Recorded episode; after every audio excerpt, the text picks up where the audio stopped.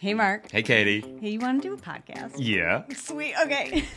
Welcome to the Unforget Yourself show, where we use the power of woo and the proof of science to help you identify your blind spots, get over your own bullshit, so that you can do the fucking thing you actually want to do. Absolutely. I'm Mark, And I'm Katie. and we're the founders of Unforget Yourself and the creators of the Unforget Yourself system. Look, being a business owner is tough. Yeah. With vulnerability and with humor, mm-hmm. we'll be sharing with you the real stories behind the success of those brave and crazy enough to start their own business and to show you that you're not alone. You're not. Well, from the accidental entrepreneur to the laser focused CEO, we have honest conversations about how they got to where they are today. We talk about the challenges that they faced and what they're currently dealing with in real time on their roller coaster journey. Along the way, we want to show you that it's it's you. You are the most important asset in your business. Yeah, you are. So let's cut the bullshit and start the show. Enjoy. Okay, hello everyone, and welcome to the show. So today we have with us Naomi Rose, a national award winner of Britain's Best Loaf and the founder of Baking Boss. And Naomi's on a mission to help everyone to learn how to bake in their own kitchen homes, and as well as making them help support their own baking business and build their successful businesses that fuel their life. Oh, love that. Hmm. Naomi, welcome to the show. Oh, thank you for having me. It's great to be here. Oh, so so welcome. Can you expand a bit more on this and let us know? Yeah, where are you today with your business, and who is it that you love to work with? So, I have come from a background of sort of digital marketing. That's where I started. I quit my nine to five office job to open a cafe, bar, and bakery, which we did, and it was very successful. But the pandemic came along. We had Mm. varying different challenges. And unfortunately, we just couldn't beat the bottom line on it at the end of the day because the cost of living crisis came in and hit. And throughout that whole journey, I learned a huge amount because I literally went from having no baking experience, not professionally anyway. You know, I wasn't trained in any of that and I hadn't run my own business and I learned Hmm. a huge amount. So that is why I started up Baking Boss because I couldn't find anyone like me that could help small baking businesses or small cafe owners to actually get going with their businesses. And I also love to bake. So I really wanted to share everything I've learned because I'm a home baker. My kitchen at Yeah. my cafe was a home kitchen, believe it or not. We had a home range in there. And actually, baking is so easy when you know how to do it, but often you don't get people teaching you how to do it. So I wanted to share everything I'd learned on that journey with people, which is where I've got to in my business now. See, th- this is beautiful. So these um, in business, we all talk about the niche, and we need to zoom down and work out who we're selling to and what we're doing. I love these stories of I haven't found anyone doing what what I needed back in the day, so I'm going to help other people do that. We've interviewed so many people on this podcast, uh, whether it's um, yeah, mixologists doing uh, your your your your your van, your events, your mobile sort of bar, and no one's doing that. So I want to help other people do that. Um, other trucks or mobile businesses or other things. It's it's so interesting. So to hear that, okay, I had I, I saw this and no one's doing it, and damn it, I could have used this when I first started. So I'm going to do it, and you can bring in all your your wealth of experiences. So it sounds like obviously being the winner of Britain's best loaf and going through a pandemic and seeing the shift in supply and demand with ingredients and services. You've kind of been fast tracked through this all, right? Oh, it was it was a roller coaster I wasn't expecting to go on, that's for sure. It was uh and actually what was really interesting when when we opened the cafe and bar because it was a cafe and bar originally and then during the pandemic I crowdfunded the bakery Mm. um the people's behavior how they changed our customers behavior changed in the in the covid hokey cokey and then afterwards it was completely different the predictability that I had in my business before just had completely gone out the window. So any of the analytics, any of the sales patterns that were there before no longer existed. It was Mm. like feeling in the dark and it was an experience I never expected to kind of have Okay, to go let's- through. Let's pause on that aspect and tell me about it from a business owner because we, we talk about the data and you can't track things, but what's it like for the human behind the business it, in that environment? Uh, it's it's really hard because you're you're guessing at how many staff you need. And some days you're like right i'm prepared because tuesday for the last month has been a busier day than saturday. And then no one comes in and you're like what do i do with that? I've just paid someone for standing here but i can't let them go home. So it really throws like mentally and physically, it really challenges you because you then think, well, I might as well go and do the job myself instead of paying a front of house member of staff just in case Mm. no one turns up that day. Or I risk having a lower amount of staff in and knowing that I might get a phone call and I have to pivot and do something else that isn't my priority for the day. Crumbs. that that fear in there. I mean, straight away we do go back to survival. How to make this okay? Do I have to go in and do the work rather than being the CEO and the visionary? And okay, let me work out what we can do to solve this problem. It's we find ourselves getting dragged back into the work that we shouldn't be doing which means we're just in survival rather than okay i'm not saying you didn't do the things that could work but i guess in that environment were you almost to the point of i don't know what else we can i don't know what we can do to bump this up or try and get more interest or try and do this because this was a new landscape Absolutely. And what was really interesting when you talked to the, my the local business owners that owned cafes or restaurants near me, it was a very similar pattern for them. And Mm. they they said a similar thing of, you know, some of the we had a Turkish restaurant opposite us and they used to say, I can't predict which days people are going to order takeaways on anymore. And I don't know what to do with that because obviously we're trying to pay staff to come in and do the delivery. But the Yeah. owner was doing the deliveries himself because he didn't know what else to do because some days it'd be dead and then really busy on a Wednesday. And it just made no, there was no pattern, there was no people's behavior had just completely changed and it was it was fascinating to watch from an outsider's point of view but from mm. a business owner it was Yeah. really fight or flight mode that you had to go into. Yeah and it's, it's all good and well to say double down hold sp- space for your job work out how to solve the problem look for the opportunities change things rather than damn it i need to do the fucking delivery myself because we're in this but you can see how that cycle brings you down. I mean you, you said you're from a digital marketing background. Yes. For years i ran my own agency in the uk and during these times of you know the recessions the downtime it's always been marketing gets cut budget gets cut first. The one thing that's going to bring in it's your bloodline your lifeline of business. It doesn't make logical sense but it's the first thing to be cut from a lot of people. Not every business some double down in this place. Yeah. It's find the right thing for you. So, and I guess it's, it's all down to the human being. What's going on, how we impact, how we work through this. So, and obviously, your so your business didn't didn't survive this, and you could argue a blessing and a curse. Probably some great things came from this. So, how to sort of work through that? What was it like, just briefly, in that kind of transition period? And then, what was it like as you found your feet with the amazing business you've you've now created? Well, it was quite an interesting period going through the close. I mean, closing a business, I had to liquidate because there wasn't any other choice, and I'd looked, I'd gone through every single option. Hmm. Actually, what people don't realize is when you have to close or liquidate a business, you need money to do it. So I had to open and put a really big announcement out to say, I need people to come in because we're closing this weekend to meet the bottom line to pay the insolvency company. That was the reality I was facing. Yeah. And then I had to, within about a week, sell as much equipment as I possibly could to make sure that I could pay them. So it was a really challenging time to kind of go, this is everything I've built, and then just watch people literally like take it apart. yeah, But kind of in that in that process you know my husband andy and i we actually did get a few days away we went to dubai for four days and it rained the entire time i don't know whether that's an omen but you know what's the chances? But it was lovely to get away. And i think when i came back i realized that i was more annoyed that i hadn't really had a proper chance to give this business a go and really develop my skills and knowledge.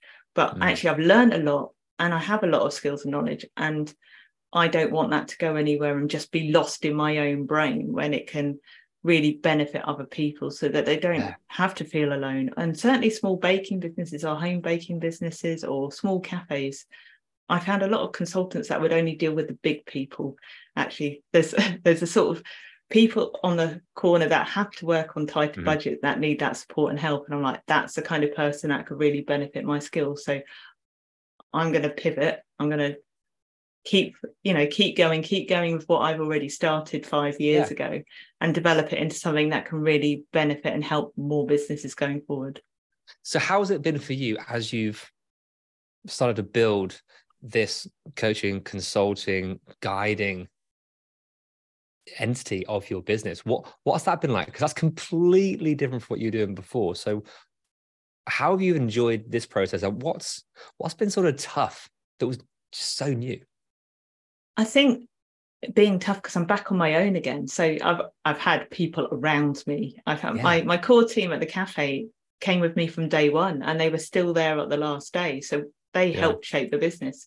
Suddenly I'm back to working in my home office again on my own and like sort of running frantically around seeing customers talking to lots of different people so it's a completely different working environment i'm in yeah and it, it's kind of i don't have the customers necessarily kind of pushing me forward in the same ways that mm. i now used to so it's having to rethink and having the confidence to do it on my own rather than having like a team to back me up as well and actually yeah. support me in that that's definitely been quite tough to do and actually kind of believe that I can really help the people with what I've learned because my knowledge isn't necessarily come out of a textbook it's come out of a lot of trial and error which a lot of businesses and businesses are based on. So it's actually taking all of that and moving it forward for other people as well.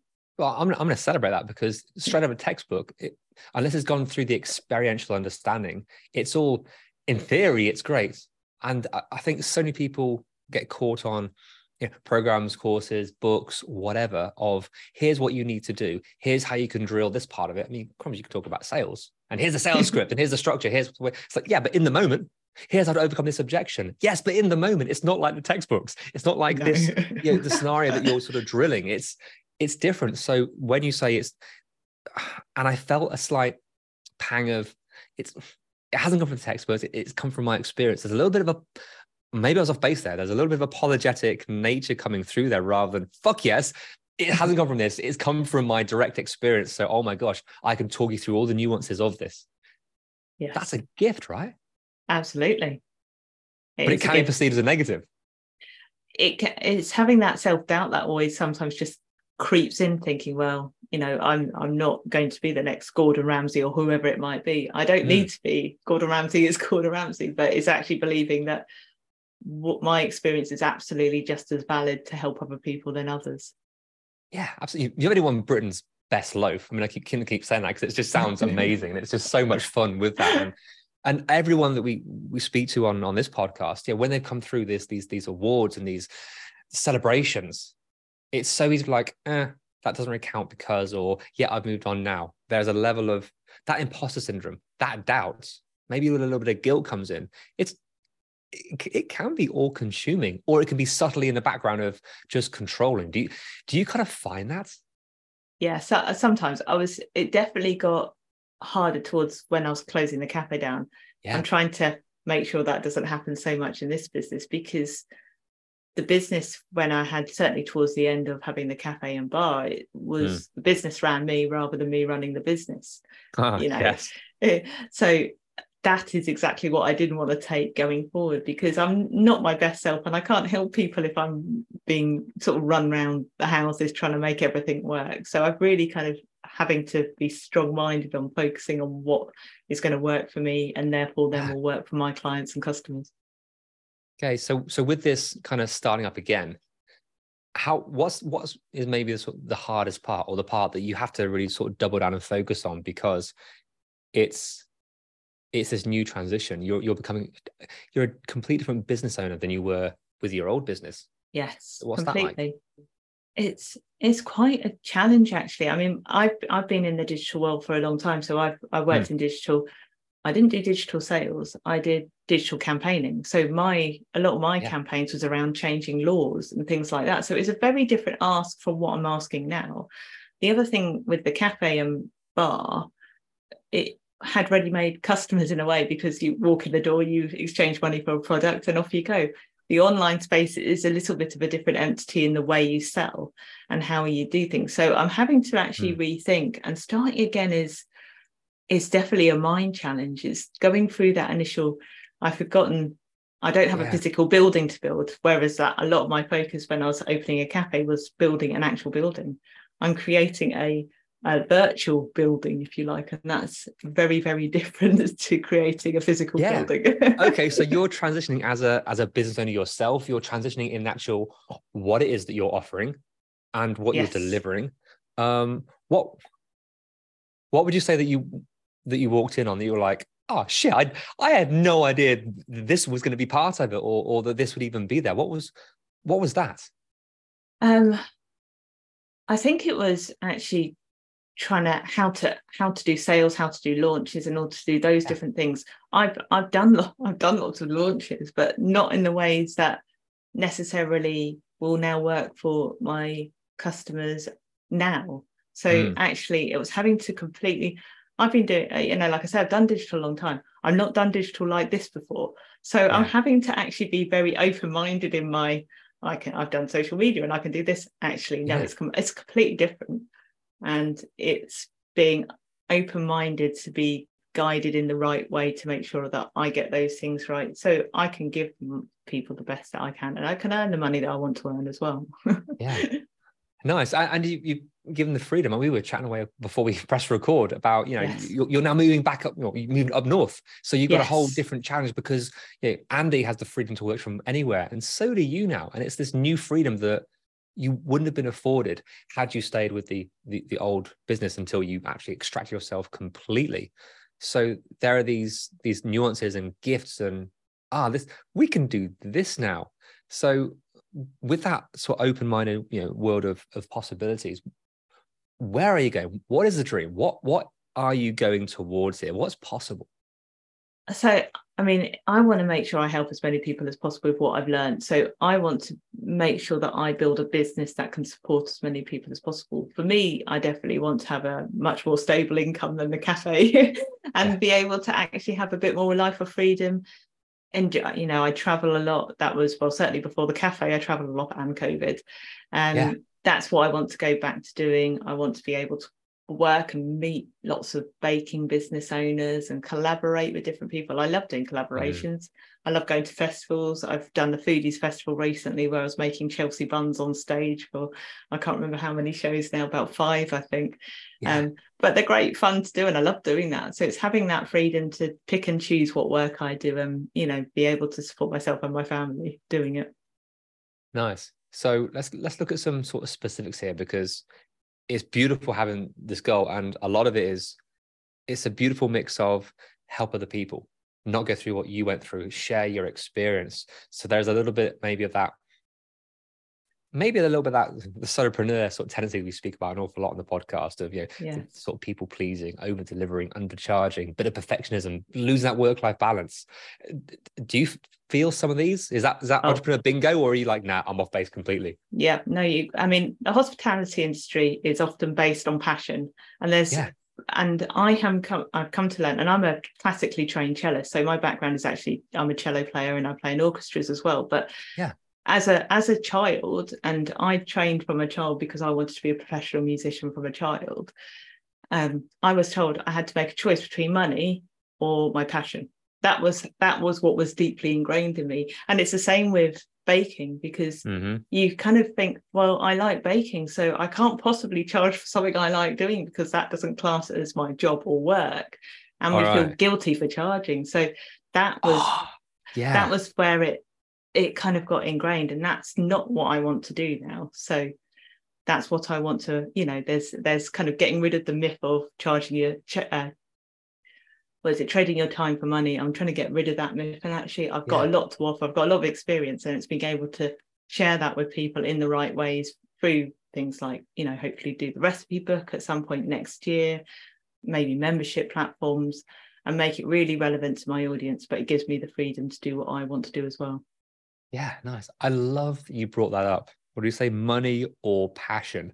And you just dropped it in there casually and then kept on going. It's like, no, let's let's stop at that because oh my gosh, that we could do a whole topic, a, a multiple series on this topic alone. That belief, whether it's small or taking control, to have that at an early age, we we know you- Yes. you probably know all this stuff as well. It, it it does control. It's there in the subconscious. It's affecting the decisions that we make. So knowing it, and you brought it up quite happily, and walked along, it's like, oh my gosh. So I, I want to sort of underline that, put that in capital letters, and just sort of flash it for everyone to just sit with. Money or passion, you need to make that choice. Therefore, if you're finding I can do this, but you mean I can get paid for it? There is a whole entrepreneurial journey around that to realize that your sweet ash can be paid for this. Yeah. Yes, you can charge your worth. It's not a this or that. But that sometimes is a hard conversation to have. Sometimes we don't even know we're having that conversation. Oh my gosh. Yes. So how-. How do you think that's impacted maybe some decisions, maybe back in your old business, maybe in, in this new one? Where do you find that passion maybe conflicting in a way that's you realize, oh shit, yeah, I didn't do that because of, oh my gosh, it might have been that. Uh, Can you, any examples? I mean, there's lots of things. I mean, we used to do often quite a lot of custom made cakes and things like that. I mean, when you're selling coffee, there is a bit of a ceiling price on what you can charge. You can't charge them a tenner because people won't buy your coffee at the end of the day unless it's like really, really fancy. But certainly, I knew there was a ceiling for things like cakes, though. And you see this particularly in the wedding cake industry, they go Mm. for all kinds of different prices. And yet somehow you kind of get drawn into what I could buy at Tesco for like a tenner for a birthday cake. So you're kind of already automatically subconsciously pricing yourself against something that you can't compete with and you're comparing yourself to everybody else. And I know that quite openly some of my customers would come in and tell me I was too expensive. I'm like, well, then you're not my customer, clearly, which I can see much more now. Mm. But certainly it still kind of creep, you know, creeps in. And the life of a musician, I did a lot of work in the arts and you were taught that that it, that is the compromise you have to make it's the the choice you have musicians don't get paid that much so that's your Mm. choice to make why Yeah. they're incredibly talented people and it's it's just demystifying it demystify, but also the, the persona, the identity. Um, Elizabeth Gilbert writes about this eloquently in one of her books, talking about, I think it's the, the starving artist syndrome, that this isn't Yes. well known, that, yeah, it's just one of those things. You, you're an artist, it's going to be tough. You- You're going to starve. It's going to be, it's not going to really help fuel you. It's like, no, who the hell wants to live by those rules? Oh my gosh. But, and again, I come back to this point of these, these beliefs that we have we all have these, whether you call them false beliefs or limiting beliefs or controlling beliefs, we all have them. You might as well have them that are made up that serve you rather than are made up and hinder you. So I think Yeah. trying to find these and then live by the ones that like, yeah, as a, if I do my passion, it means I'm going to be exponentially more wealthy because it's easier and it's more fun and people are drawn to you. That's why it's a benefit. Live by that rule rather than, ah, but it's your passion. So, whatever it is, how can you, everyone listening, grab one of those beliefs and just flip it round? Because if it is a goddamn fact, probably not. Absolutely not. There's an exception to the rule, which means it's no longer a rule. yeah absolutely Oh, the fun and games of in transition, changing business, um, doing all the things, moving house, crumbs. There's so much going on. Naomi, this has been yeah this has been so much fun, sort of breaking these these concepts down. Thank you for joining us. Thank you for sharing. oh thank you for having me it's been really great to be on the show Oh, I've, I've- I've loved it. And hey, if people find out more about you and the amazing work that you do, where can they find you? You can come and visit my website. I'm at bakingboss.net or I'm on the socials. I am Baking Boss. So you can come and get some recipes or business tips, whatever it might be. And I've got some freebies on my website as well. So do go and download those as well. Yeah. Nice. And you promised me the the the, the ingredients, the methodology for Staffordshire oatcakes, right? Yes, I do. I actually think my nana, who my cafe and bar was named after, who was born in Stafford and Lake, um, has a recipe written down somewhere that I kept. So she used to write down a lot of recipes and I've kept them for all of these years. So I will dig that one out and it will I will let you know as soon as it goes up on my website. Yes, that sounds awesome. Thank you very much. Looking forward to that. But Naomi, thank you so much. This has been so, so much fun. oh, I've really enjoyed it. It's been great. You're welcome. Hey, Katie, Yeah, Mark? want to do an outro? I sure do. Sweet. Hey, thank you so, so much for listening and making it to the end. Yay, you. So, what happens next? Uh, we ask them the things that podcasters are supposed to ask at the end of an episode. Can you please rate, review, download? Subscribe. Mm. Yeah, But why is it important? because that's how our podcast gets noticed. It's how people find us. It is, and we want all their earballs. All the earballs all over the place. We do. Nice. Yeah, so please do all those things. We'll be ever so grateful. And then more people hear your beautiful voice. Or yours. Oh, yeah. See you next time. Bye.